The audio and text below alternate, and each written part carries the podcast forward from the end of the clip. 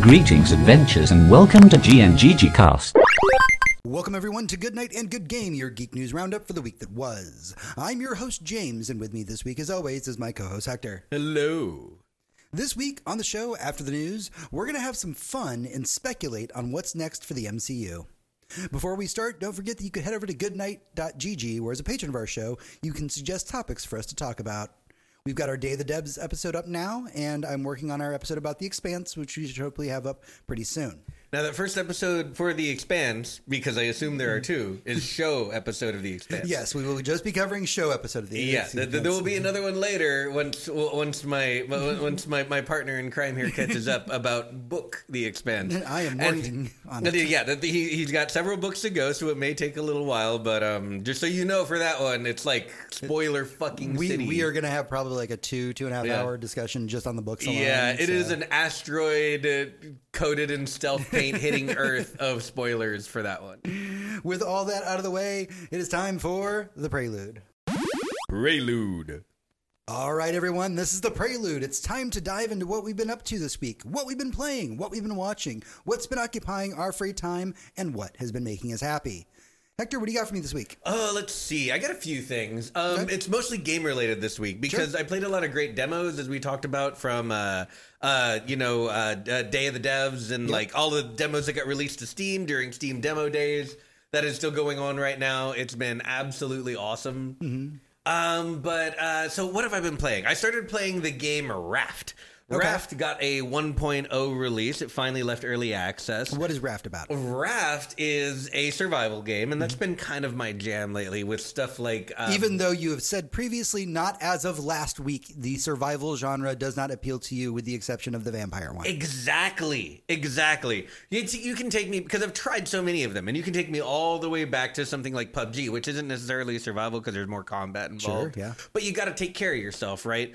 But then you throw in games with like Hunger and Thirst, and usually I check out. I've tried all of them. I tried Lost Ark. My friends got into that. I tried Conan. You know, adjusting my penis size was fun, but that was like where the game ended. That's for where me. you stop. That's kind of like th- that was the end of the fun for me. The rest was like run around with you were these only having graphics. fun. You were only having fun with the penises. Yeah, it was a character creator, and that was the, the end of my fun with that game. sure.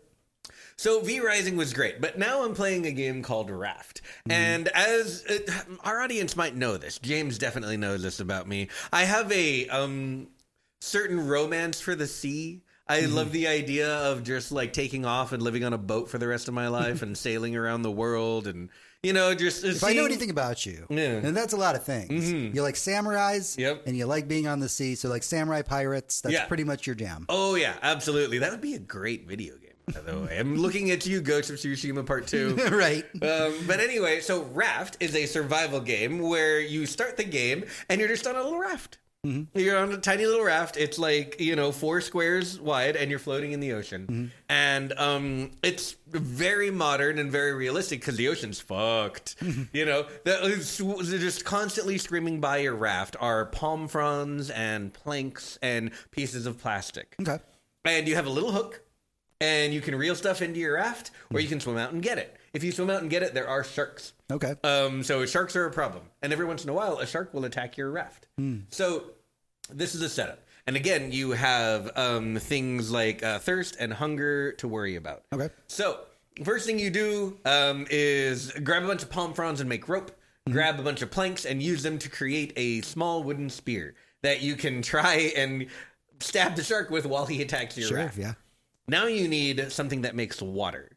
So you need a few more materials to make something that you can pour salt water into that will evaporate into a second cup, which you also have to make out of plastic that will be fresh water so that you can actually drink it and not die. Right.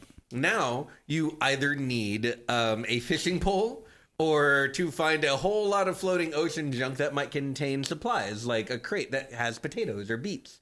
And then you have to make a little rudimentary grill out of like wood planks and uh, plastic or whatever. And now you got food and you got water that needs constant upkeep because you're constantly hauling things into your raft. Um, And uh, as, as an added bonus, you're taking care of the environment. and and you're cleaning up the ocean. Yeah. And and, and making your raft bigger because this is the next part. Now that you've built out of wooden planks and plastic and rope a spear, a hammer, um, and uh, a, a, a water and food. Now you need to start making your raft bigger because now it's time to start making other stuff.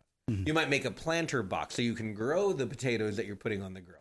Mm-hmm. Uh, you might make um, I do love a good seed potato. Oh yeah, a good seed potato will get you right there. And so as you go on, you can make a paddle, of course, Yeah. and you can paddle towards islands. And islands aren't great.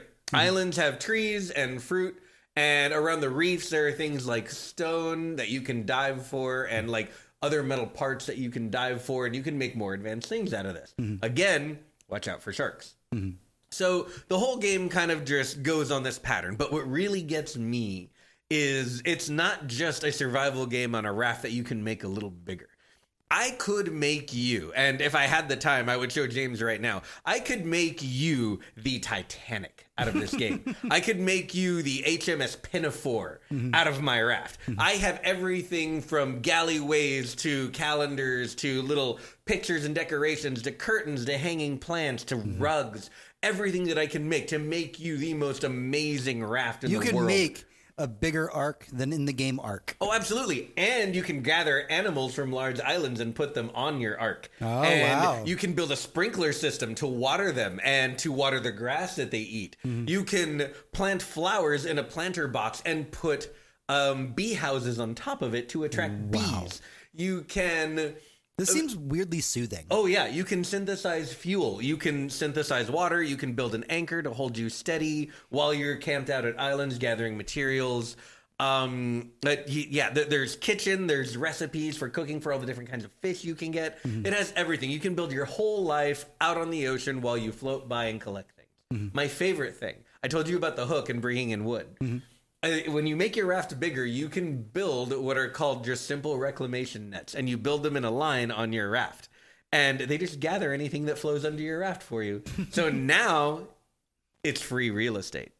Now you're just you, you, all you do is float by and you fucking just get like planks and, and, and palm fronds and chests and barrels that fell off of other ships and other things because the ocean's fucked because it's a realistic game Yeah. and uh, yeah you just live your life out on the ocean Wow. making your raft bigger gathering civilization and then you find plans plans like like you know blueprints to build an antenna and a receiver and then the game begins because Wow. now through this receiver and antenna it's sending you places and then the story of the game begins and you can actually carry on with like what really is the story and end game of a survival game which most of them don't have Right. so this has been my goal to like build my raft and do well enough to like get this far. Here's where I am for anyone curious who've also playing the game and might be listening. I got all the plans for the antenna and the receiver mm-hmm. and I built them and I put them on my raft and I turned it on and it said requires higher elevation, which means officially my raft needs a second story. Oh wow. So now I have to figure Now out if you go talk to Tom Nook and Yeah. buy a second floor, Straight up, I straight up have to build like walls and like floor stabilizers, like pier and beam, and put floors on top Mm-hmm. and a staircase so that I can have a place to walk up to to place my receiver and antenna down. And this raft is getting fucking complicated, y'all. Like, but but it's it, it's a lot of fun. It's really cool. It's gonna be my highlight of the week. Um, I played a few other games. I told James, um, a, a friend of mine bought me Guilty Gear, so I started that journey. I haven't played a, to- yeah, I haven't played a fighting game in a while, and um, I'm really looking forward to getting better because what I've played of the tutorial so far has made me feel like this game is very smooth and very fun to tutorials play. Mm-hmm. and fighting games have progressed so much since them not having them. yeah, and that's all I ever wanted is Yeah. just something to teach me all of the fundamentals I need to compete online. Not at the high levels, Hmm. but I just need to know all the things. Giving me a combo list doesn't tell me shit about like how to counter, when to counter, how to place Yeah. my combos where they need to be, stuff like that. Yeah. And this tutorial is doing that for Yeah. me. So I love it so far. Those You- are basically my two things. You're gonna love it until somebody gets online and throws dolphins at you for 30 minutes. Oh yeah, no, no, no. I know, I know, I know. I know. I'm going to spend the first several hours of several dozen hours of, of the game getting my ass kicked online, but I'm okay. I'm okay with that. A friend bought it for me. I told him I would start playing it as soon as he finished RRR, mm-hmm. and he did. Yeah. And then he bought me the game, so now I'm in. All right. So here we go. I look forward to playing with you. Yeah. Uh, simple on my side of the world, actually. Uh, busy with work and a lot of other stuff going on. What I did this week is uh, we we were talking last week about how uh, we've been kind of going back to our back catalog of TV shows. Uh, one of the ones that had been kind of hanging over my head was American Horror Story. Um, context: It was a show that me and my ex girlfriend used to watch together. It was kind of like an, our, an us thing. Um, and so, uh, by the way, just uh, other side context, we had a fan, fantastic breakup. We are best friends. She is absolutely wonderful. But it's just one of those shows that you never think to go back to for a little bit because you're just like, ah, that was kind of a nice show. Yeah, anthology horror is hard to get into when you leave it because like you're no longer in it with everyone. Yeah. And so, like, she messaged me the other day and she's like, by the way, have you been watching American Horror Story? And I was like, all the things that I literally just said. Mm-hmm. And she's like, totally get that. By the way, you should be watching American Horror Story. And I was like, okay, you know what? It's been like two years out at this point. I'm like, you know what? I think I might try and give it a shot. She's like, you need to go back to the one that we stopped on, which was oh. American Horror Story 1984. Okay. And we only watched the first episode of it. And then life happened and COVID happened and all those things. Mm-hmm. She was like, please, please, please go watch American Horror Story 1984. Here's the thing about American Horror Story American Horror Story has this consecutive ability to rope you in during the first half of the season mm-hmm. and then just shit itself during the second half. Whatever reason, oh. it just always does that during each of the seasons. Or more importantly, Brian Fuller makes it where there's a 13 episode season. The first 12 episodes are the most amazing TV you've ever watched. And then for some reason, their episode fucking 13 happens. You're like, why was that here? Yeah, yeah. I have to um, say, like, I watched the first season on y'all's recommendation, Yeah. and that thirteenth episode was like the end of the show for me. I was Yeah. like, well, And that's, that's it- it's a problem. It should the 13 episodes shouldn't have been there. It should Yeah. have ended with the 12th episode. yeah. And, and I, I, to be fair, I had just come off of like a binge of Channel Zero, so I was Right. like super well, happy the bar, with the TV. bar, the bar was high. Yeah. Channel Zero is fucking amazing. So, uh, American Horror Story 1984. American Horror Story 1984. For it, it's a great pickup season because you don't have to have context of the other seasons. Some seasons of American Horror Story you have to kind of know the other seasons to know what's going on. Mm-hmm. This is a standalone, at least as far as I'm into it. It is only ten episodes, so it's not being bogged down by mandatory thirteen episodes. Mm-hmm. The first five or six episodes of this fucking season takes place over the course of a single night Oh wow. And I am impressed. Okay. And every single episode drops enough new knowledge in your bucket that you keep wanting more. I am an adult. Wow. I have an adult job. I do not have time to stay up at all hours of the night and, and binge watch a show. It sucks. I really wish I could stay up all hours of the night and binge watch a show. So here's my adult conversation to, to the audience. About 11 o'clock is like not my bedtime, but that's my I'm not watching a show anymore or playing a mm-hmm. game anymore time. I shut everything off at 11 o'clock, turn on like YouTube, take some melatonin, you know, and Yeah. start getting ready for the process, right? So I'm ready. Like by midnight, I'm in bed and having a good time. Mm-hmm. I got to like 11:10 and I was like, they're only 40 minute episodes. I can Yeah. squeeze fucking one more in. That's how good this season of American Horror Story Okay. is. Okay. And it has taken it has taken a long time for American Horror Story to get here because, like I said, there are a lot of good seasons. I Mm-hmm. can tell you the hit or miss ones. I can tell you I can tell you everything about the show. But this is a season that I have not stopped wanting to see. And when Erin was talking about it, she's like, "No, you don't understand the reason you need to watch this. This is like this is the most fun that I've had watching American Horror Story in a long time." And it goes through all the tropes. It is straight up like you know, uh, it's you know Jason Voorhees. Okay. you have uh, it's a, quote quote satanic elements to it, which is the satanic panic thing. Right, yeah. The- every trope you can think of for the '80s, they put into this. Okay. and it gets so batshit insane that without spoiling anything, everybody has a side story and nobody's a good person. That Yeah. is that is all I can tell you about without spoiling it, and you just have to fucking watch it. Well, you know, James. I mean, good is not a thing you are. yeah, It's a thing you do. it is a thing that you do, and this season absolutely does Yeah, it. this is my. I was just about to say this. Uh, a, a friend of ours in chat just said uh, the producers of 24 bring you American Horror Story 1984, and yeah, I was just it about is. to say like, how do you like 24 is an hour per episode, and it's 24 episodes a season.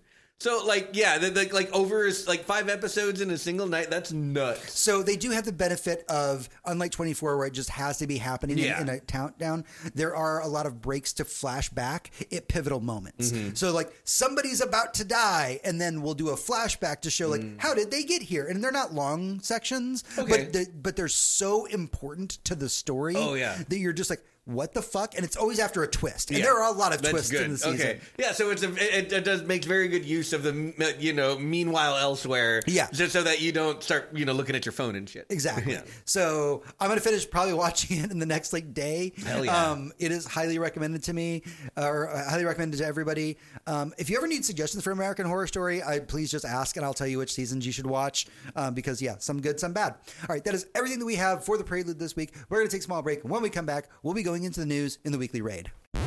The weekly raid. Hey everyone, welcome back to the show. This is the weekly radar news roundup for the week. There's a lot to talk about, so let's settle in for that. Uh, first up, Atari will be turning 50 this week, and they showed off a new limited time logo to celebrate. Uh, on top of the logo, Howard Scott Warshaw, one of the OGs from Atari Games, has said they are working on a follow up to their classic game Yar's Revenge, a game in which you are, in fact, a space fly shooting at barriers. Neat. But what? It's just such a I- bizarre out of I- the catalog of Atari games that have existed. I, I'll admit, I will admit, I, I'm I'm old. I'm not that old. Atari is slightly before my time. I was literally born with the NES. Um, I definitely had an Atari growing up. but what? Like, Yeah, the, man. Spacefly. Just- like, we're talking about like a collection And from- a, a number of pixels I can count on my fingers and toes of a game. Yeah, and from what I understand, Yar's Revenge actually had some kind of backstory, like back in the day, that they were like really obsessed with pushing. But it was Uh. literally just you playing a fly shooting at a barrier on a screen. I'm like. I mean, I guess the, the potential here is that you could just do whatever you want with it because it could go Yeah. anywhere. But like, what a weird title to like make your flagship 50th anniversary. Thanks, Atari. We're doing the fly in space. I mean, yeah, fucking neat. Um, yeah, yeah. A- A- Atari has made a lot of interesting games over the years since the their console. You know, a, a, that's older than me. um, you know, they, they they they had a lot of hands in a lot of games in the '90s and early 2000s. So this is a weird choice. Maybe it's just what they felt like they would be remembered most for. Maybe we need weird right now. Maybe, yeah. Honestly, you know what they should bring back? You remember the Atari like boxing game that was just like a block and down, like yeah. two long like like Yep. like like punchers. Like bring that back. Yeah. I'd play that game. Bring back some of that stuff, Atari, please. Uh, Kojima Productions has a charity item up for pre order. It's called the Luden's Peace Mark Unit Charm. Um, this is a physical item that will retail for 40 bucks, and uh, it's a peace sign that has the slogan No War on it. Um, this is it, it's a charm that's meant to be like what you would see in Death Stranding, or, right, yeah, it, it's literally woven on a piece of paracord, like uh, all of the strands are in the game, Yeah. and the charm is dangling from it. You can attach it to your clothing very easily. You know, Um, so this physical item, the reason we're talking about it is not like, hey, go buy this thing. Even though I am, by the way, if you're not watching the stream, I am decked out head to toe in Kojima Productions gear right now. Um, that being said, this item is all the proceeds from the sale of this item will be donated to Ukrainian refugees who are currently in Japan. oh fuck So, yeah. so this isn't just a come buy the thing. Awesome. This is a this is buying an item for a purpose. Uh, I'm gonna probably buy one uh, when I get paid. So, Hell yeah. yeah, I'm all over that. All right, Hector, let's talk about it. HBO, ever interested in keeping the Game of Thrones franchise alive, according to reports, have begun work on a sequel series that revolves around the character Jon Snow. This is on top of the prequel show House of Dragons that drops on August 21st, and that show is about the Targaryens that takes place 200 years before the first season. yeah. Let's talk about it. Okay. Let me let me try and I'm, I'm gonna try and just be calm about this. The House of Targaryen thing. I absolutely get that. There is an unspoiled section of Game of Thrones that people probably who watch the show might still really want to see because it reminds them of early Game of Thrones when the show was good. Um, and that gives them a little bit of hope, right? And and they'll, they'll watch the show, and if it's good, it's good, and if it's bad, it'll be bad, and people will be like, "Yeah, I fucking knew it." i've never seen a show lose so much goodwill from like one season to the next. I've never seen Right. a show throw away that much goodwill. Maybe The Walking Dead, but not even then. Walking Dead people took a while. Took a Yeah. while for The Walking Dead. Yeah, but like, like, damn, did that show just crater? And, and and I think I've said this before on the show, but the finale of Game of Thrones was so bad that I can't even rewatch the show mm-hmm. because I feel like I'm not going anywhere. It's Mm-hmm. Right, it's right, awful. It's awful. This is someone who rewatches shows. I've seen every episode of Grey's Anatomy like 12 times. Mm-hmm. I have seen Breaking Bad three full times and a bunch of other stuff in between. Mm-hmm. Same for Scrubs, Ted Lasso, you name it. If a show is good, I'm going to rewatch it. I, I'll never be able to rewatch Game of Thrones. Wow. Like, like literally ever. So, with that being said, again, the, the the thing of the past, the the the, the dragon people, great. Yep. You know, maybe take us to fucking Valyria or whatever. Like that sounds awesome. Yeah, Sure. cool, cool, cool. Jon Snow, after Game of Thrones, has no story. Mm-hmm. No backstory, no forward story. It's not in any of George's writings. Right. It is pure, unadulterated fan fiction that they have absolutely nothing to base anything on. Okay. And I guess he just like it's not like he got the Iron Throne. He just like around? Yeah, he's around. like like fucking what are we talking about? This is the the, the the best example i've seen of this is the reaction from uh rise of the skywalker where it's like hey palpatine's back! Like that's the way like oscar isaacs has to say it. Somehow palpatine's back. Fucking i don't know. Yeah. like that's kind of how i feel about this show. So we'll see and by we'll see i mean i will wait for a review and then begrudgingly watch it if some if everyone says it's good Right. otherwise no fucking thanks Yeah. nft to that All right. Uh, Marvel, you know what though? I, I, I can see where you're going with the Targaryen thing. Like, yeah, I could, yeah, maybe a prequel series Mm-hmm. could it be a be lot cool of fun. Yeah. a lot of incest but you know what you are gonna do There's it's hbo for it. You Yeah. know that that works. Yeah, Yeah. Jon Snow. I'm kind of like, is he really that good of a character though? Eh. No, he's literally the most boring character. That's the thing. So is his father. That's his role. His role is to be the most boring character, and everything bad happens to him because he's trying too hard to do the right thing. That's literally kind of the point of Game of Thrones. Mm-hmm. It's a game, and if you always do the right thing, you're playing it wrong. Right. You win or you die. Yep, that is very true. Uh, Marvel has announced they're going to be publishing a limited series based around the Midnight Suns just in time for the upcoming game release. The series will be based around Wolverine, Ghost Rider, Blade, Magik, and Nico from the Runaways. The series will dive into a quote dark prophecy and deal with Doctor Strange's past. Cool. Yeah. Sounds great. They need to be doing more of this. Oh yeah. I oh, think absolutely. I, I think that when you have a good game property or good movie property, Mm-hmm. I mean, come on, comic books are the thing that inspired all the things that we read and consume at this point. right? Absolutely. So, And- like, it makes just makes sense to be putting out more content like this. Oh, a hundred percent. Not only that, and I'm going to talk about this a lot more in the final section, but like we're going to need some of this shit. We're going to mm. need some really interesting story like stuff going on to expand our cinematic universe going forward. Mm-hmm. We have plenty of stuff that's good for television, good for Disney Plus, but when I'm mm-hmm. talking about movie theater stuff, I think we need more stories and fewer sequels to character driven plots. Mm-hmm. And this sounds like a perfect one of. Yeah, I'm so excited for Midnight Suns already, and you don't got to convince me to go to a comic book shop. Mm-hmm. No shit. But you should absolutely be supporting your local comic book shop. Yeah, Everybody, do that. Um, it's hard here in Austin because we only have 50 million good ones. Um, so Yeah, if you live in a town smaller than Austin, likely you have one, maybe two. Go give them money. Yeah, please go give them money.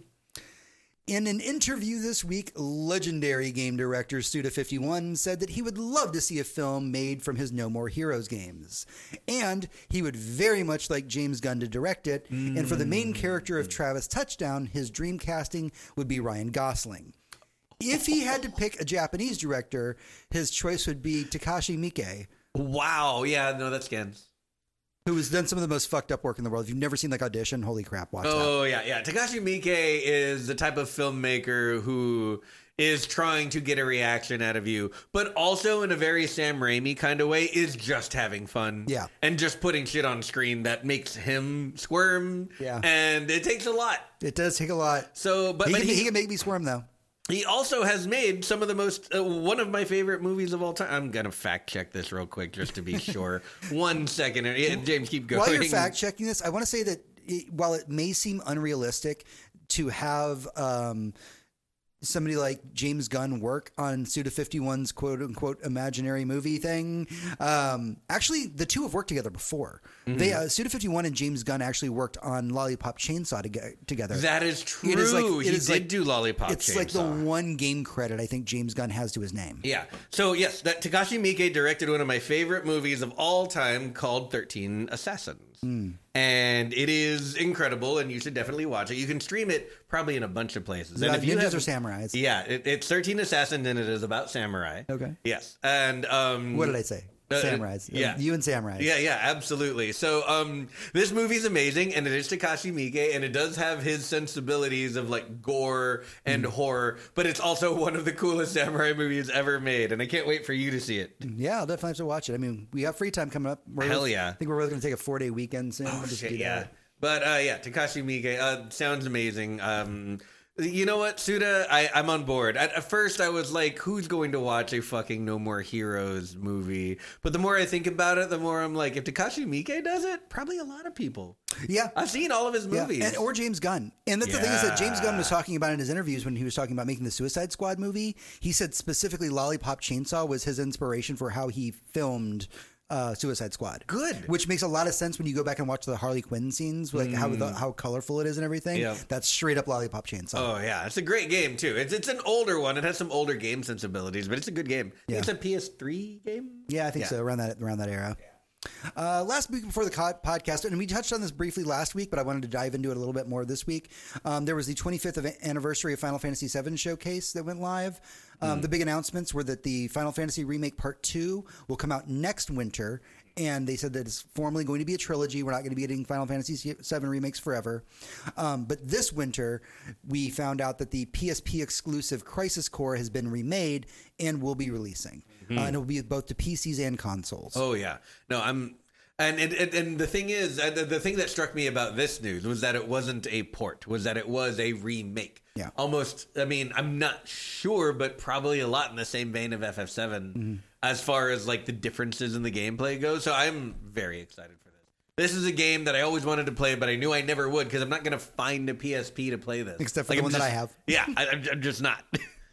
I'm excited for it. I really hope that our listeners who have been listening for a long time and hearing me talk about this game don't feel that I'm overselling the game and go in with that mindset. Please go in and just enjoy it on your own. Yeah, but it's like, a Final Fantasy game. Just know that, it, that if, if that's your jam, it's, a- one it's of a, those. It's a Final Fantasy game that has a really weird combat system mechanic to it that's like very unique to just this game, where there's like a slot machine that's constantly running while you fight, and randomly like good things will happen to you Mm-hmm. Yeah. while you play. And from what I've seen of the combat in the new game, it looks like they've definitely Yeah. kept an aspect of that. They, So- they definitely kept that, which is really cool. Uh, while we normally don't talk too much about Overwatch on this show, you know, we kind of save that for the other podcast. Um, we did want to shout out that the new beta for Overwatch 2 will start on June 28th.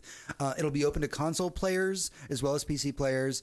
It'll have a new map and their new hero, Junker Queen, and you can sign up on the Overwatch 2 page right now. yeah, this is this coming Tuesday. If anyone is listening today on the 23rd, so yeah, you know, get on that, sign Yeah. up. Uh, so this is supposed to be a pressure test for them. They're going to try and get as many people in as possible. Um, if you want to guarantee that you get in, there's a Overwatch 2 package that you can purchase right now for I think 30 bucks.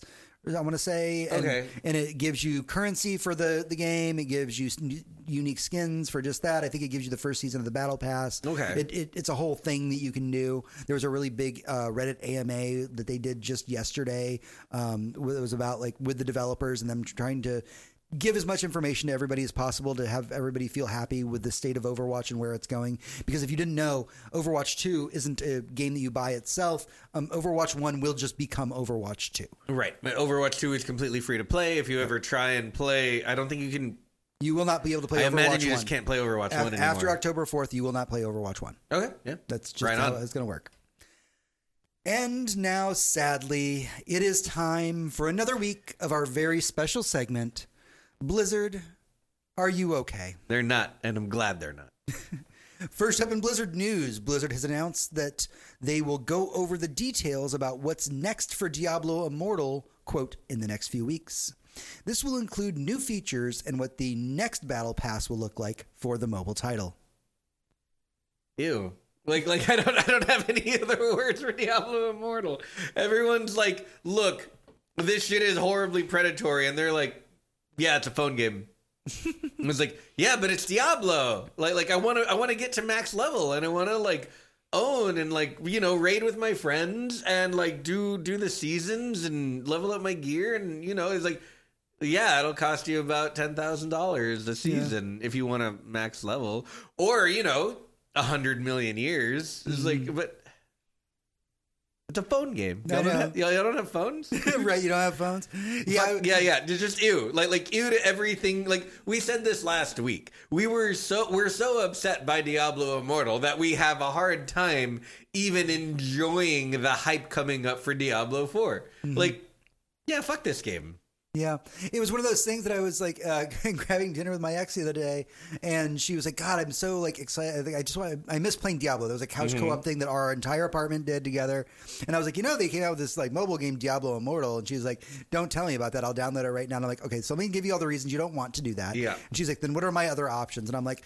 I will set up a Diablo night at my house, Mm-hmm. and whoever wants to come over, we can just couch co-op Diablo together. I'll cook dinner, and we'll just fucking couch co-op Diablo three. Hell yeah. No, I'm in. Let's just do that instead of playing Diablo Immortal, please. One more fun fact about Diablo Immortal. So there is a system in the game where you click a thing and you hope you get the best result out of it. It's just a fucking gambling thing. Yeah. You know, and you can put money into it to gamble more, et cetera, et cetera. Somebody put on the internet a perfect one-to-one simulation of this thing with all of the correct odds, all of the correct, you know, everything and um maybe the art like it's all there Yep. but you just click on it because it's free.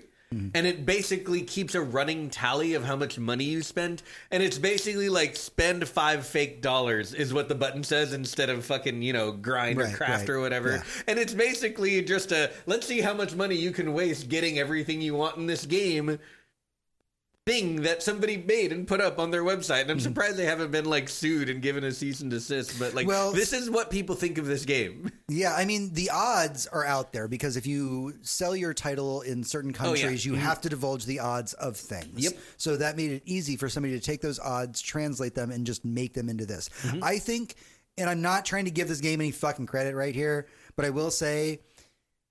I think whatever news they're going to be announcing over the coming weeks is going to be in response to all the criticism. I mean, maybe. We'll I think if they're smart, what they are going to try and do is save face a little bit. Oh, sure. I, and I agree with you, and I'm there with you. I have, and this is cl- because of climate change, I have a really hard time believing that people who say they're going to do things when they have a history of not doing things will do anything.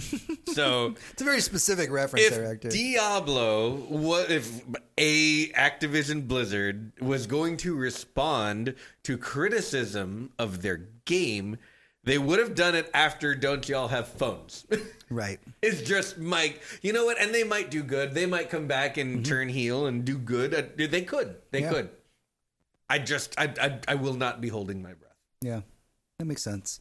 Finally, this week, Activision Blizzard shareholders have voted to keep Bobby Kotick as the CEO. This is despite all the allegations of workplace harassment, fostering a quote bro culture at his company, and about a thousand other things that we have covered on this show week to week. Yeah. Is that your final piece of news? That is the final piece of news. There was there there was a thing that happened this week with Activision Blizzard, and I don't know why. In the ever loving Jesus fearing fuck, they would announce this out loud to people, mm-hmm. but apparently. Activision Blizzard conducted an investigation oh, into Oh, itself They did do this. and decided we didn't do anything wrong.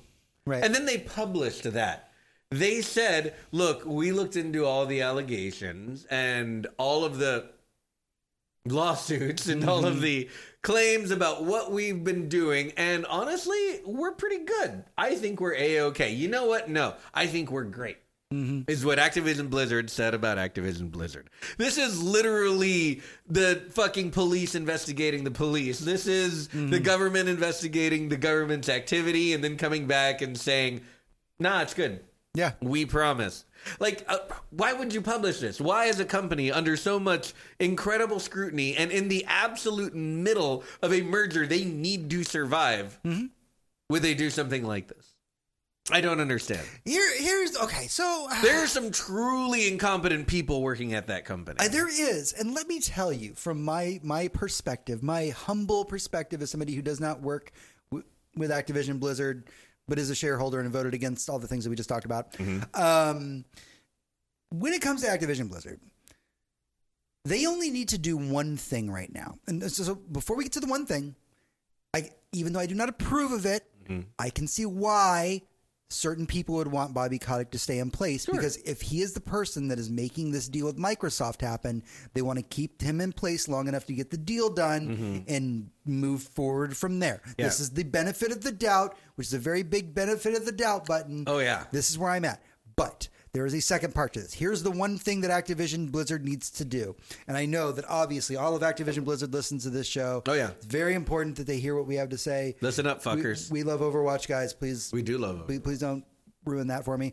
Um, here's the one thing you have to do: shut the fuck up.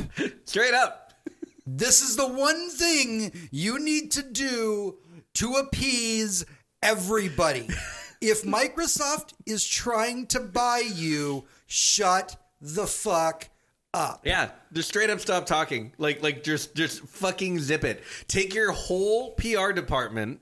That everyone who tweets, everyone who posts to Facebook, everyone who uh, uh, communicates directly with their consumers. Take those people and shove them up your ass. we we don't need them. Keep them on salary. Please stop firing people. You're gonna need them again. But like just radio silence. You're literally going through a merger. Say if, if someone if, if if a reporter for whatever reason runs up to you and shoves a mic in your face, say we're not really commenting on things right now. We're in the middle of a lot of lawsuits and we're looking to be bought out. So um I'm going home. Yeah. That is the only thing anyone who works anywhere near Activision Blizzard needs to say to the press. The only people that are going to screw up this deal with Microsoft for Activision Blizzard is fucking Activision Blizzard. Oh yeah, own worst enemy. Like like literally like pipe in their own like bicycle wheel like Yeah. type shit. That is what's happening. That like, It's just- like, it's what are you guys doing? It's just like that that meme of the dude like riding the bike and then falling over. and and then he's like, fucking gamers? yeah, it's just like guys. If you wanted this deal with Microsoft to go through, and you know what, we do want the deal to go through. We the do. Reason, the reason we want it to go through is we want the culture at Blizzard to change, and it seems like Blizzard is incapable of doing this thing themselves. Yeah. Mm-hmm. By the way, Blizzard game devs, we support you, and it really sucks what you're going through. We are talking about corporate executives. We are not talking about boots on the ground. You guys are awesome, and we love every single one of you. Yeah, we're talking about management up here, and yeah. and let let's be very clear because it, it's they they are not incapable of change. They are unwilling. Yeah. to change. They are a billion dollar company. They have their their fucking CEO is a billionaire. They are a hundreds of billions of dollar company. Hmm. They make some of the biggest video games in the world. At least they used to. They- could they could turn this around Yeah. very easily. They could become All a they need to company do that everyone would love to shut work up. for. Just shut up. Yeah, just shut the fuck up. Just shut the fuck up and let this happen. Yeah. And then we'll all be happy by the end result of it. Just please, Yeah. We want the Blizzard that we miss, the Blizzard that we loved. Mm-hmm. We want our Blizzard people that work there, and we know people at Blizzard that work, and you guys are great, and you should be getting paid more, and you should be taken care of, and you should be allowed to unionize, and you should be given all of these things that you want to have. But what you really need is for your company to just shut the fuck up. Yeah, when the company does something bad, it should shut the fuck up. When it when it is is defending itself, instead, it should shut the fuck up. If the company did something amazing and and and, and popular and wanted to tell anyone, everyone, I would still say, you know what? Probably right now, shut the fuck up, mm-hmm. because no one wants to hear that you did the one good thing after all the bad things. Right.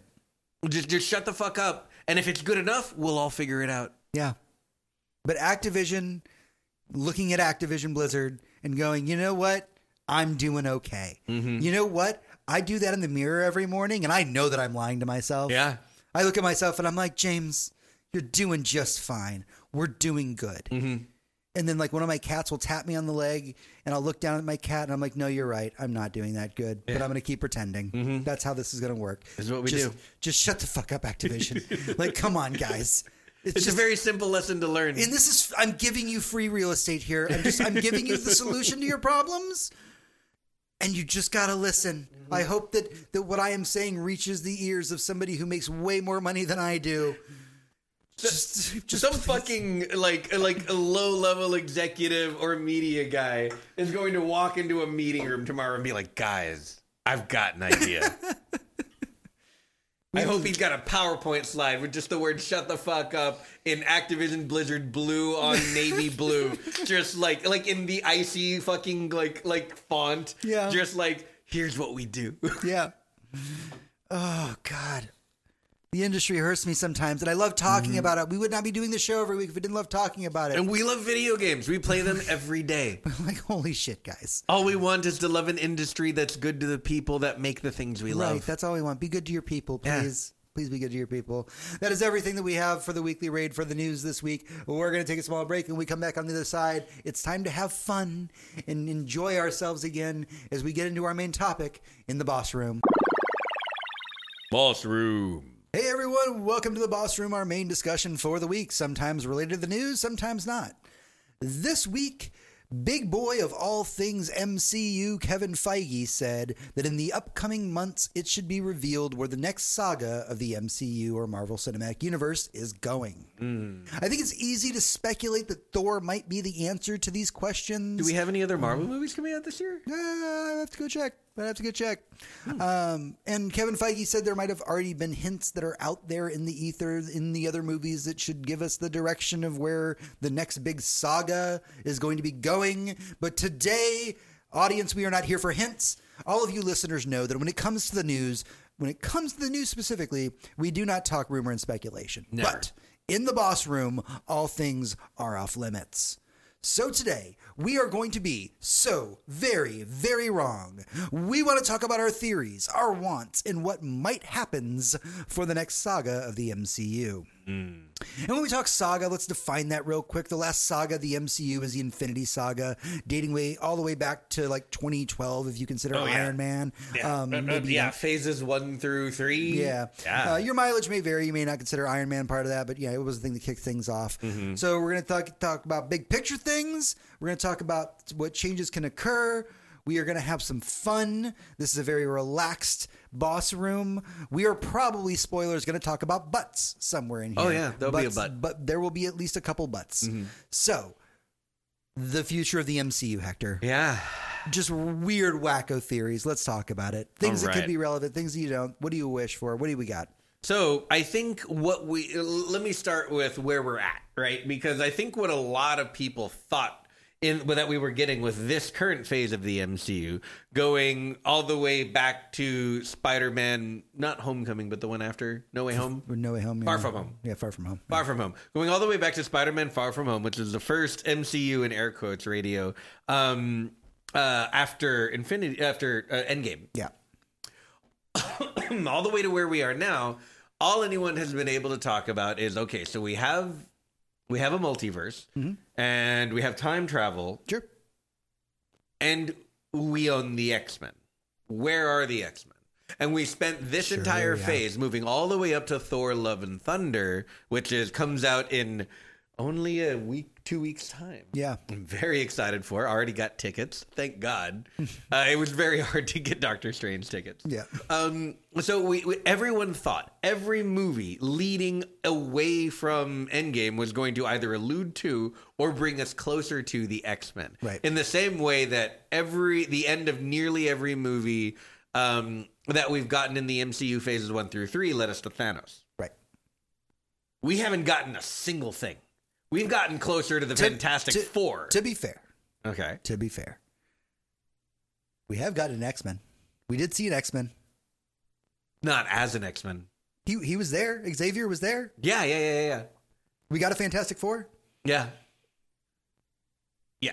So but I mean, they, they weren't in the universe. right. So like this was, and oh god, spoilers for Doctor Strange, by the way. Um, which is fine. The movie's over a month old. I think now. it's up on Disney. It's Plus on now. Disney Plus. You have no excuse. Yeah. Um. So yeah. So we have a Fantastic Four, and this was mostly a joke aimed at fans. Yep. As far as everyone can tell, and then we had Professor Xavier, and I'm gonna point this out quite literally. It was Patrick Stewart playing Professor Xavier, who also played Professor Xavier in the Fox X Men movies. But he wasn't playing that Charles Xavier. He was playing the Charles Xavier that we know from the X Men cartoon. Right. In the big, in the big fucking yellow hovering wheelchair mm-hmm. with the theme behind it, and the the the, the wavy uh, fucking lines on his head that mm-hmm. shows that he's using his power. This is what was going on. Mm-hmm. So what I'm saying is, and again, this movie and, and Endgame was a while ago. It was. Feels like an eternity ago. It was pre-COVID. It was pre-COVID. Yeah, Endgame was forever ago, and since then, this is literally the only if you X person that we have. Yep. Literally that we have, and none of the other ones were there for any reason at all. Nope. Um, no one has alluded to them. Nope. They haven't been like behind a door somewhere in a dimension, or even so much as an Easter egg anywhere. There are no X Men to be seen anywhere. Right. And I feel like that's where we are. And moving forward, I mean, I can't, I, I can't think of going anywhere else. I understand people thinking that the Fantastic Four should come first, but I honestly, the more the more I rack my brain about it, can't find a spot for the Fantastic Four in the MCU right now. I just don't find been, them useful. I've been putting more thought into this than I probably should. Mm-hmm. I've been thinking about the Fantastic 4 And I'm like, how do we stick them in the universe? And when we talk about the Fantastic Four, we have to talk about the origin of their powers, right? We have four people, disparate backgrounds, Yeah. some of them related. they go to space, They cosmic rays. Yeah, they go to space, cosmic rays, and then powers. Mm-hmm. That doesn't work anymore because we already have cosmic shit going on in the Yeah. universe. And people go to space work. all the time in this fucking MCU. But what we do have, what we do have, is a multiverse. Mm-hmm. And what you can do, and this may be a bit of a cop out, is you could do a period piece that's kind of 1960s space race Mm-hmm. where they go, but instead of like being hit by cosmic rays, because of the effects of multiverse, Pym particles, something along those MacGuffin lines, Yeah. you then find yourself in a modern era. Ah, a little bit of a Captain America. Right, but but all of it ha- can happen in one movie. Yeah, right? absolutely. You could be person out of time, Mm-hmm. but like in a very short amount of time. That's true. And especially considering like Reed Richards is like the smartest man ever. And, and now that we don't have Tony Stark, like we can do we can do that. Like the, the, the spot isn't taken. Right. So it does leave room for him to like come to the future and then be like, look at all this technology. I know exactly how to work all this shit. This all makes perfect sense. Right. While everyone else is like, well, wh- why is that black person at the diner counter? Right. yeah, you know? Yeah, there, there's a there's a lot of possibility that you could do with the Fantastic Four. The question then kind of inevitably becomes like, how do you introduce Doom to it? Mm. Um, you know, if he if we have to take a Reed Richards from, and by the way, I'm making all this up as I go. Oh, yeah, yeah. This is all Um, headcanon. This is all head headcanon. Like you come from the '60s where there's still a big like Americanism ideas. Mm-hmm. You take a new a new superhero team that has come to the world, Mm-hmm. the the modern world. They see a country like Latveria where it is a dictatorship. And by the way, the people of Latveria love Doom. We say this on the show all the time, but like seriously, they, they love him. Yeah. Um, but maybe somebody like Reed Richards is like, hey, let's go fuck this dude up because democracy, bitches. Yeah, no, he's straight up And, Bernie like, Sanders to them. yeah, and he's just like, hey, let's just drop some fucking democracy on this motherfucker. Yeah. And Doom's like, I got to protect my people. There's the reason that, by the way, Latveria has universal health care. Yeah, just- just- emphasizing that. Yeah, probably UBI too. D- Doctor Doom actually has universal health care for the people in his country. Mm-hmm. Um, you know, and like Reed Richards from the '60s is just like, "Yo, let's go fuck up this dude who isn't Yeah. like rep, repping democracy." Universal health care sounds like a nukable offense. Right, that sounds like some commie ass shit to Yeah. me. Um, and then we get boom, and then at some point, the Fantastic Four, or at least Reed specifically, has to come to the realization like we are out of the time that we are in. Yeah. we have crossed dimensions, and this is not our world. This Yeah. is not our time. Maybe there is no going home. That could be part of the story. Is how do we get back home? Oh, but, may- yeah. but maybe they just can't. Yeah. right. Yeah, maybe they up. go to Doctor Strange and they're like, bro. Can you multiverse us back to our multiverse? And he's like, dude, I touched that shit and it was not good. We are not going there again, my man's. Yeah, yeah, straight up like uh, no, I, I, the power of the sun Yeah. could destroy. Sorry everything. that you missed out on Taco Bell having the enchirito. Maybe they'll bring it back someday, but you're stuck here. Yeah, What yeah. else? What else you Uh, so, so that's this is a lot about how I thought about the X Men lately because the X Men to me, and I know this is this is my history with the X Men, not the history of the X Men. Mm-hmm. I happened upo- upon the X Men in the '90s as a, in cartoon form, Mm-hmm. As many where- people did. where it was still very much about racism. Mm-hmm. Racism is so different now. And we're actually getting a really good example of it in um, Miss Marvel. Which, if you're not watching watching Miss Marvel, you're you're fucking it up. Yep. It's a wonderful show. Uh, fuck what everyone says about it. This show is excellent. It is good TV. It is both wholesome and exciting A and great awesome. window into a culture that many yeah, people don't a window into a culture I knew nothing about. That I'm finding a lot of similarities with being Hispanic and uh, having a large family and us all getting together to have big parties because that's what we do. Yeah. Like, yeah, I'm loving that show. But that show is doing a really great job of showing the discrimination that we face now, which is a little bit more subtle mm-hmm. and a little bit also a little bit more forceful. So part of me loves the idea of having like a like a DODC like hunting children who are finding out, wait, why am I why am I a super in again air quotes right, radio? yeah. Like what is going the on? precedent's been set with Miss Marvel. That's true. Yeah. Yeah. So uh, I, I would love to see some of that. I would love to see the team come together. Hmm. And I know that in the popularity of the X Men, the early stuff is considered the cringe 50 stuff, and we don't need to see it. Right. And that's fine. I don't want to see them in their like old weird uniforms and like like flying around fighting Sentinels in And New York. Xavier being really gross about his 16 year old student. Yeah, yeah, like like none of that, none of that. Like I don't want it to go back to then. Yeah. What I would love to see is a new version of the team forming, Mm-hmm. like we got a we got a little bit of it in that first Fox X Men movie, but it Mm. was just Wolverine showing up and him being the fish out of water, being introduced Wolverine is the problem with. I'm sorry. I'm sorry, fans of Wolverine. Wolverine is the problem with X Men. Wolverine is the problem with X Men because well, and this is what I love about it. So I want to see, I want to see maybe not a young Xavier, like you know, like uh, what's his name, um, but I do want to see a younger Xavier deciding he's going to do what he's going to do and starting to put a team together. Right. Wolverine can come way later. So we I- could wait a whole okay, other so phase before we see Wolverine. Let us answer one of the more complicated questions. Then there is always the question of should Magneto's story remain in World War II? Hmm. Now, because of his powers, he tends to age slower. So, Yeah. so you can say that mutants have been around for a while. There just haven't been that many of them. That's kind of how it worked in the comics. There had been mutants for a while, and then like the atomic blast happened, and Yeah. then a whole lot of mutants happened. Yeah. So you could kind of take a similar approach where you could be like, you know, Magneto was around back then, but he was only one of a handful of mutants. And then let's say the Infinity Gauntlet or the Infinity Energy really activated people's powers, right? And then now, I have it. Okay. okay. What do you got? Give me theories. What do you got? so so here's my thing. Uh, okay, so it worked with Ian McKellen because Ian McKellen was al- already looked like an older man in that first Fox X Men movie, so he could do a good Magneto.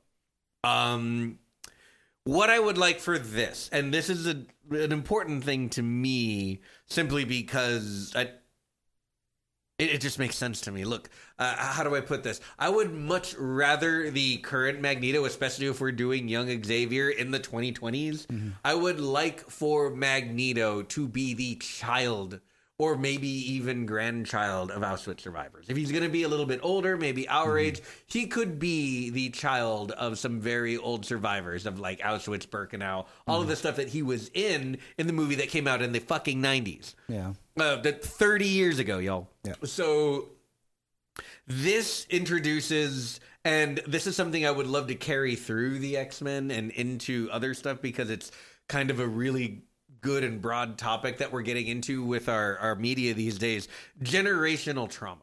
Mm-hmm. I love the idea of a Magneto so traumatized simply by the stories that his parents told him. Mm-hmm. And you could do, you know, all kinds of I'm directing the movie now. You could mm-hmm. do all kinds of fucking like shots and stories and a montage of like research and like videos and like going to museums and him just like learning about the reality of the stories his parents told him. Mm-hmm. And realizing that oh fuck he's different too. And oh fuck the DODC is cracking down on us. Mm-hmm. I'm one of the most powerful people on the fucking planet. Mm-hmm.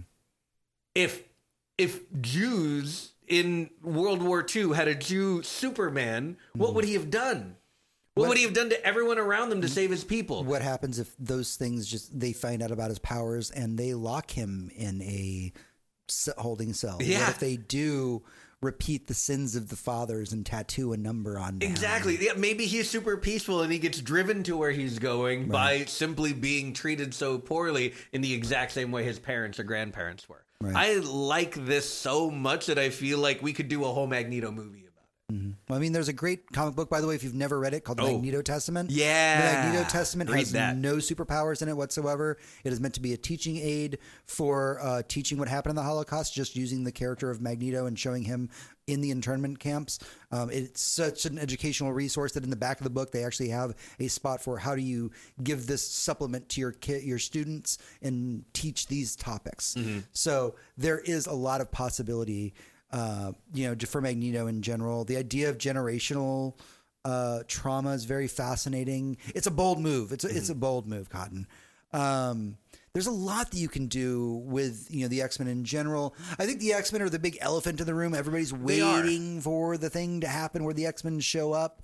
Um, I honestly, if we think if we get anything X Men related, I don't think that we're going to see it until like the end of whatever th this saga is. Right. See, and, and that's the thing. I don't know where Phase Four ends, and that's why I asked if there are any more Marvel movies this year. Because th- I mean, could it end with Love and Thunder? No, there's something else. There's got to be something like this. Is there something else this year that we're just blanking on? Yeah, we'll have to Google that. Yeah. But uh, yeah, like we are at the end of phase four right now. We're moving into the next phase. Kevin Feige's saying like, okay, what's the next big saga? So that Yeah. gets me thinking, and I'm like trying to like rack my brain. I'm like, okay, is Secret Invasion it? Was this a big? Oh, right. Because we have thing? we have Skrulls everywhere right like now. Skrulls are everywhere. So Yeah. is that the thing? Is that Secret Invasion like what we're all leading towards? But Secret Invasion isn't so much a saga. I mean, it could be a saga ender, but like, who's the bad? Right, and that's my thing. Is like Secret Right Invasion now is so to go- easy to right- get wrong. Right now, we have to ask the question: Who's the bad? right, because like, are they are they invading Right, or are they or are they immigrating? right. Are they refugees? That's a big question. Yeah, isn't it? So Yeah. this is why I hate the storyline right now because how do you address the Skrull? And the only way I can see them doing a proper Disney and not a ah fuck we fucked it Disney did it is the Skrulls are the fucking good guys and they've been doing Right. pretty good with that so far. The Captain Marvel movie was a great example. But like please don't like ah, th- th- th- there's so many things that can go wrong with this.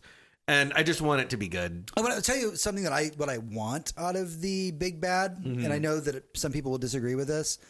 I don't know if I want the big bad to be a cosmic level threat. Agreed. We don't need that right now. Something homegrown feels very relevant right now. Mm-hmm. Even to even if we don't get the Fantastic Four, you know, Doom can still exist, right? I was gonna say, like, this is why Magneto and Doom are such good characters. Yeah. Because they are from where we are, and they're either Americans or, you know, current Americans who were born someone else, mm-hmm. somewhere else, like Magneto pushed to the brink, or they're a sovereign nation getting fucked with by somebody for no reason, and mm-hmm. they're just like, I'm gonna fight back. These are Yeah. good stories that we need right now. Yeah, it's very true. There are a ton of like really great sagas out there. If we wanted to really be cheesy about it, we've already entered into the multiverse thing. Things like Secret Wars and Battle World, which happened in the comics, which pulled different universes together, and we could see all kinds of fan service in that. And then at the end of ba- at the end of Secret Wars, the 2015 version, it kind of reset everything. Everything was back to normal, but then we had Miles Morales in the normal universe. Um, you know, Old Man Logan existed in, in our universe. Like, it was really about Secret Wars was really about taking things from disparate universes and putting them all into the central one. Yeah. And it's, it's, it's fucking oops all berries. It's, it's Yeah. literally like we put all the best parts of our cereal together because this is what we think y'all want. Right. And it's worked so far. It Yeah. is. It is. So, like, Battle World could be a thing. That's also a Doom related storyline, by the way. That is a God King Doom. So, technically, a cosmic level threat because he has the Infinity Gauntlet, but we can just give him another MacGuffin or Right. a million MacGuffins out there at this point. Um, that could be a thing that could happen that It- would move it- us into it. It could be. So, so here's my thing about that. And I feel like Kevin Feige knows this um, just based on what he hasn't done since Endgame. I feel like we're going to need to wait another 10 years of Marvel movies before we slap all our action figures together again. I feel like if we don't earn it the way we did last time, it will land flatly. Mm-hmm.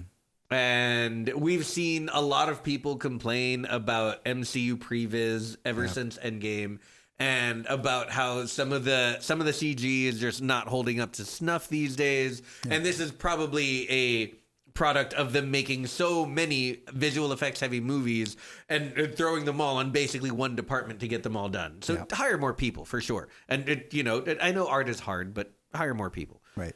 But um, those things take a lot of work and a, a, a lot of planning. And I would love to just for the next several years after Phase Four, just continue to get more characters and make mm-hmm. that make that worth it. Make you know slapping all our action figures together, make you know move me to tears and make me cheer and make a whole theater freak out so that I can watch theaters react to the movie I reacted to when I saw it in theaters and still tear up about it. That's mm-hmm. that that's what we need.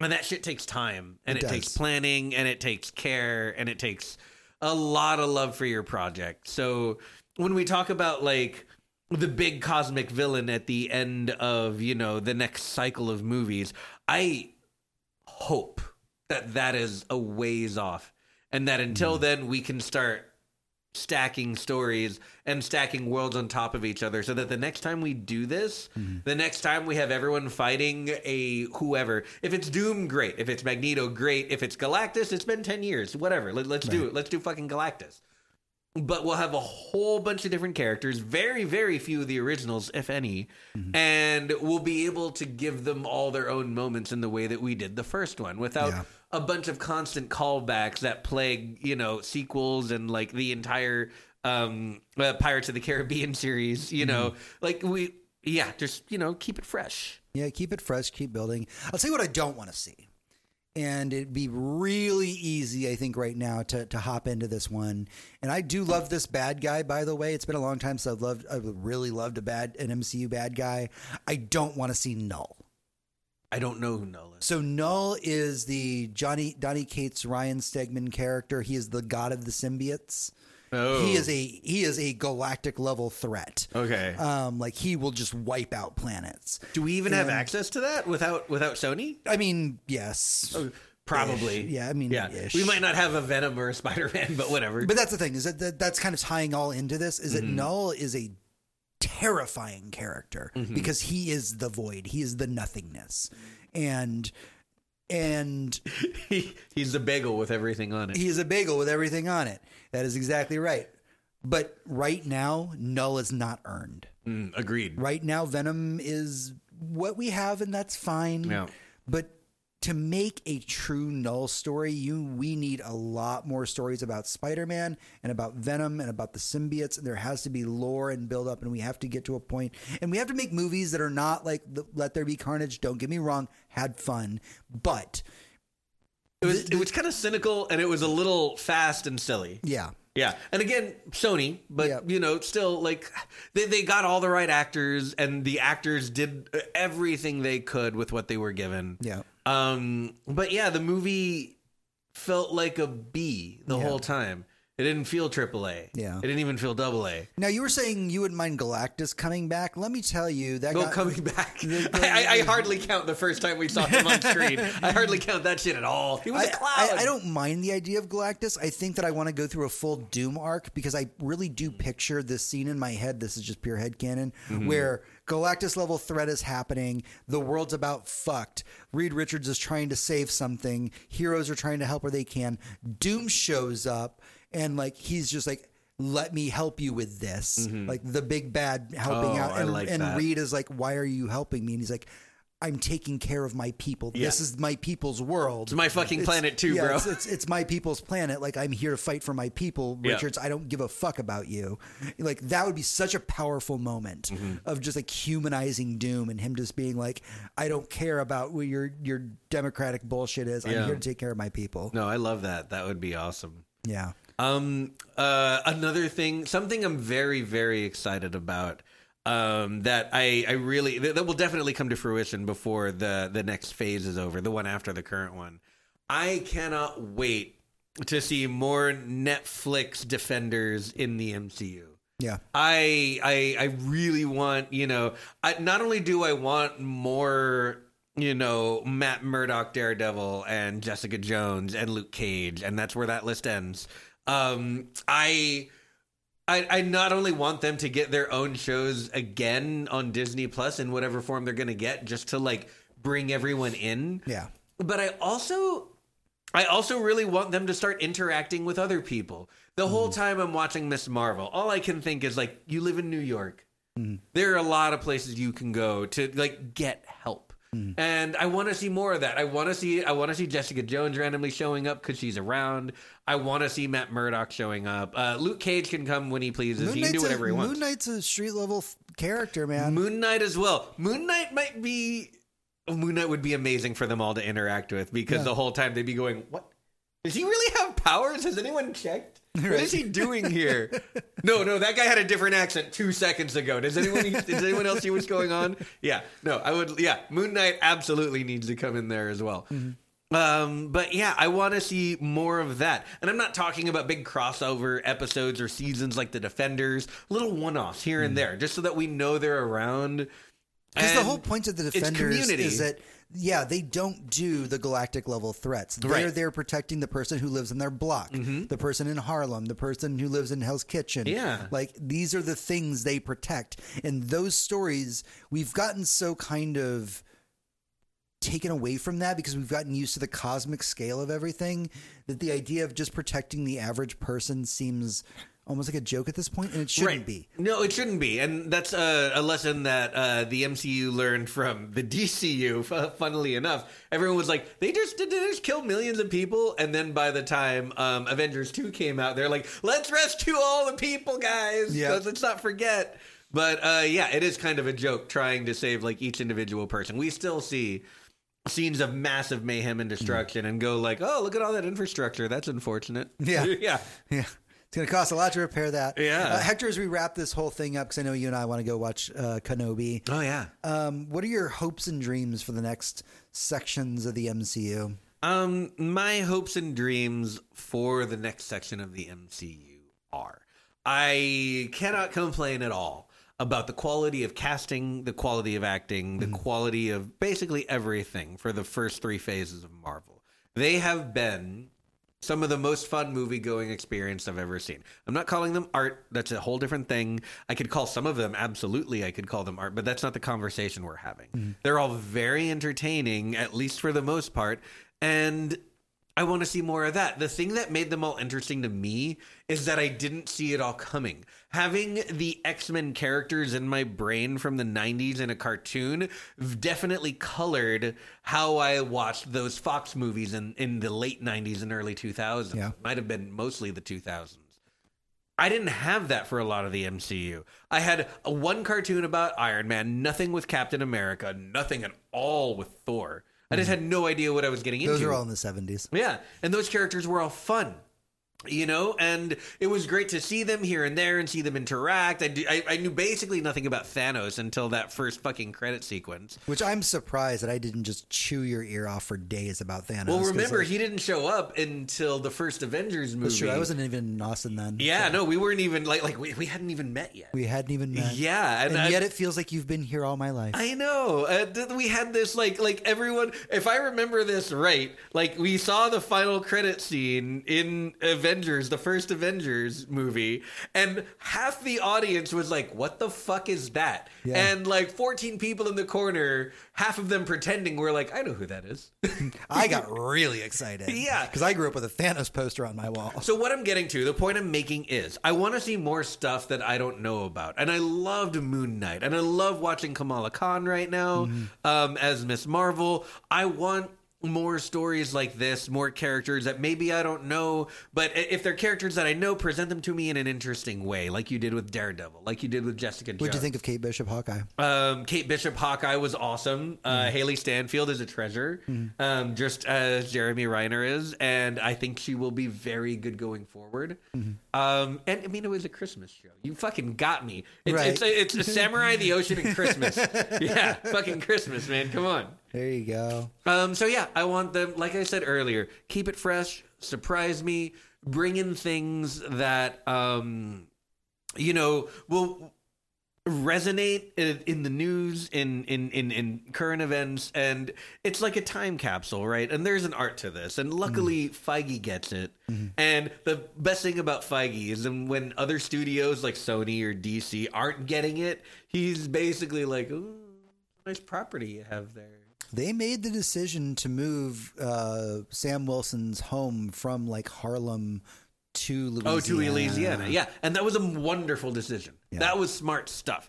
Yeah. Also, more Captain Falcon, more Winter Soldier, obviously. obviously. Um, all of that. Uh, I think we have a lot of great characters moving forward. Mm-hmm. And even though they might have used to be the sidekicks or whatever you might want to call them, like Mm-hmm. they, they've absolutely come into their own. We definitely need more Sam Wilson.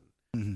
Um, but overall, yeah, I just, I, you know, keep it fresh and uh, keep bringing me the hits. Uh, don't stand on your laurels. Stop making sequels. You know, keep keep it to trilogies for your main characters. You don't need to, you know, Unless you're Taika Waititi, then you can do whatever you want. you can do whatever you want if you're Taika Waititi. This is canon. Um, but for everyone else, you know, you don't, you know, just have your cake. You don't get to eat it. Mm. you know. I think for me, uh, like I've kind of just, just to reemphasize, I don't need galactic level threats for a while. I mean, Yeah. I want movies that will take place in the galaxy because if you didn't know this about me, I am obsessed with cosmic Marvel. Um, but I don't need every story big threat to be cosmic because you can actually tell really great cosmic stories in the Marvel universe without having cosmic level threats. You just happen to be in space. Um, and I think that's what the Marvels is probably going to do. I'll be kind of down with that. Obviously, Guardians of the Galaxy does that. Um, but I don't need every threat to just be a Galactus Galactus level threat. I need I need whatever comes next for the end of this saga to feel earned and really like let's take our time with it. Like I need it to not feel like we are rushing it. I want to feel like you had a plan, but also part of that plan was taking the time to be intimate. And then, and I don't, I'm not using this as a dirty word, guys. Get your mind out of the gutter. I want to be intimate with the characters that we Yeah. see on screen. I want to learn really what makes them tick. Give me some great writing. Mm-hmm. Give me their personalities. Give me their backgrounds. I, I give me more culturally diverse characters Oh, so that. I can learn things that I had no idea. Like seriously, watching Miss Marvel has been like a total trip. I've been loving every single minute of it. Yeah, yeah. The, the Pakistanis are awesome, y'all. Um, Yeah. And like everything, uh, give me those things. Those things that the the the average Marvel fan online yells about. I want whatever they're yelling about. Like, Yeah. uh, give me more of that shit. Um, and just give me more of those stories where it feels like because at the end of the day, when before the MCU or the DCU existed, there was a talk about why people that were Marvel fans were fa- fans of Marvel, and people that were DC were fans of DC. And it was because a lot of times the argument would come down to um, DC has gods, Yeah. Marvel has average people with powers. And whichever one you like, that's probably what you were reading. And that's the thing that I love about Marvel. A lot of them are just average people with powers. And I need that reflected in my heroes because at the end of the day, that's what draws me to them. There's a reason why when I haven't been reading comic books for 10 years, I can pick up an issue of X Men and feel like I've come home. Yeah, 100% agree. I have one more thing, and it's probably going to be a little bit unpopular. It's definitely just a me thing that I want desperately. And I know the character is outdated and could definitely use a redesign, and they will do that if they do this. Mm-hmm. I really, really want a good Silver Surfer. Yeah, it's possible. I want it very badly. Mm-hmm. I, he's just one of the fucking coolest characters ever mm-hmm. made. There's so much you can do with him. Um, but you know, It'll be a when was the last time surfing was relevant in It- pop culture? It's, a damn shame that we didn't have the Fantastic Four and the Silver Surfer during the, the Infinity Saga because if you've ever read the, the Infinity Mm-hmm. The actual Gauntlet, one? Mm-hmm. the actual one, there's an entire side set of books that takes place after the Infinity Gauntlet or during the Infinity Gauntlet. There were actually Silver Surfer's books where he was like Thanos' thrall and was being forced to write Thanos' Bible, and it was Mm. literally just about oppression. Um, it was so good. Like, uh, there's a reason I love this comic so much as a kid. But yeah, Silver Surfer. Yeah, we could pro- find a way to bring it back. I've always, I've always thought he was just the coolest dude. He did it, it, it- galaxy His level, name powerful. is Norrin Radd. Yeah. I mean, come on. And he surfs. Right. But like on the stars. Right. Come on now. Come on. There's nothing cooler than that. But yeah, so yeah. Get- gotta get- Silver Kevin Feige, if you can squeeze one in. squeeze, squeeze the Silver Surfer. Sque- Squeeze in Silver Surfer my, for my me, man's, for my me. man's, please, Yeah. my man's. All right, that's everything we have for the show this week. Don't forget that you can head over to patreon.com slash GNGGcast to become a patron of our show. You can head over to facebook.com slash GNGGcast where you can chat with us, as well as talk to me directly at GNGGcast on Twitter. Special thanks to our patrons, such as Keith, Chad, and Jag for supporting the show. You guys keep the show going, and we really appreciate it. Until next week, for Hector, this is James. And for James, this is Hector. Everyone, good night. And good game.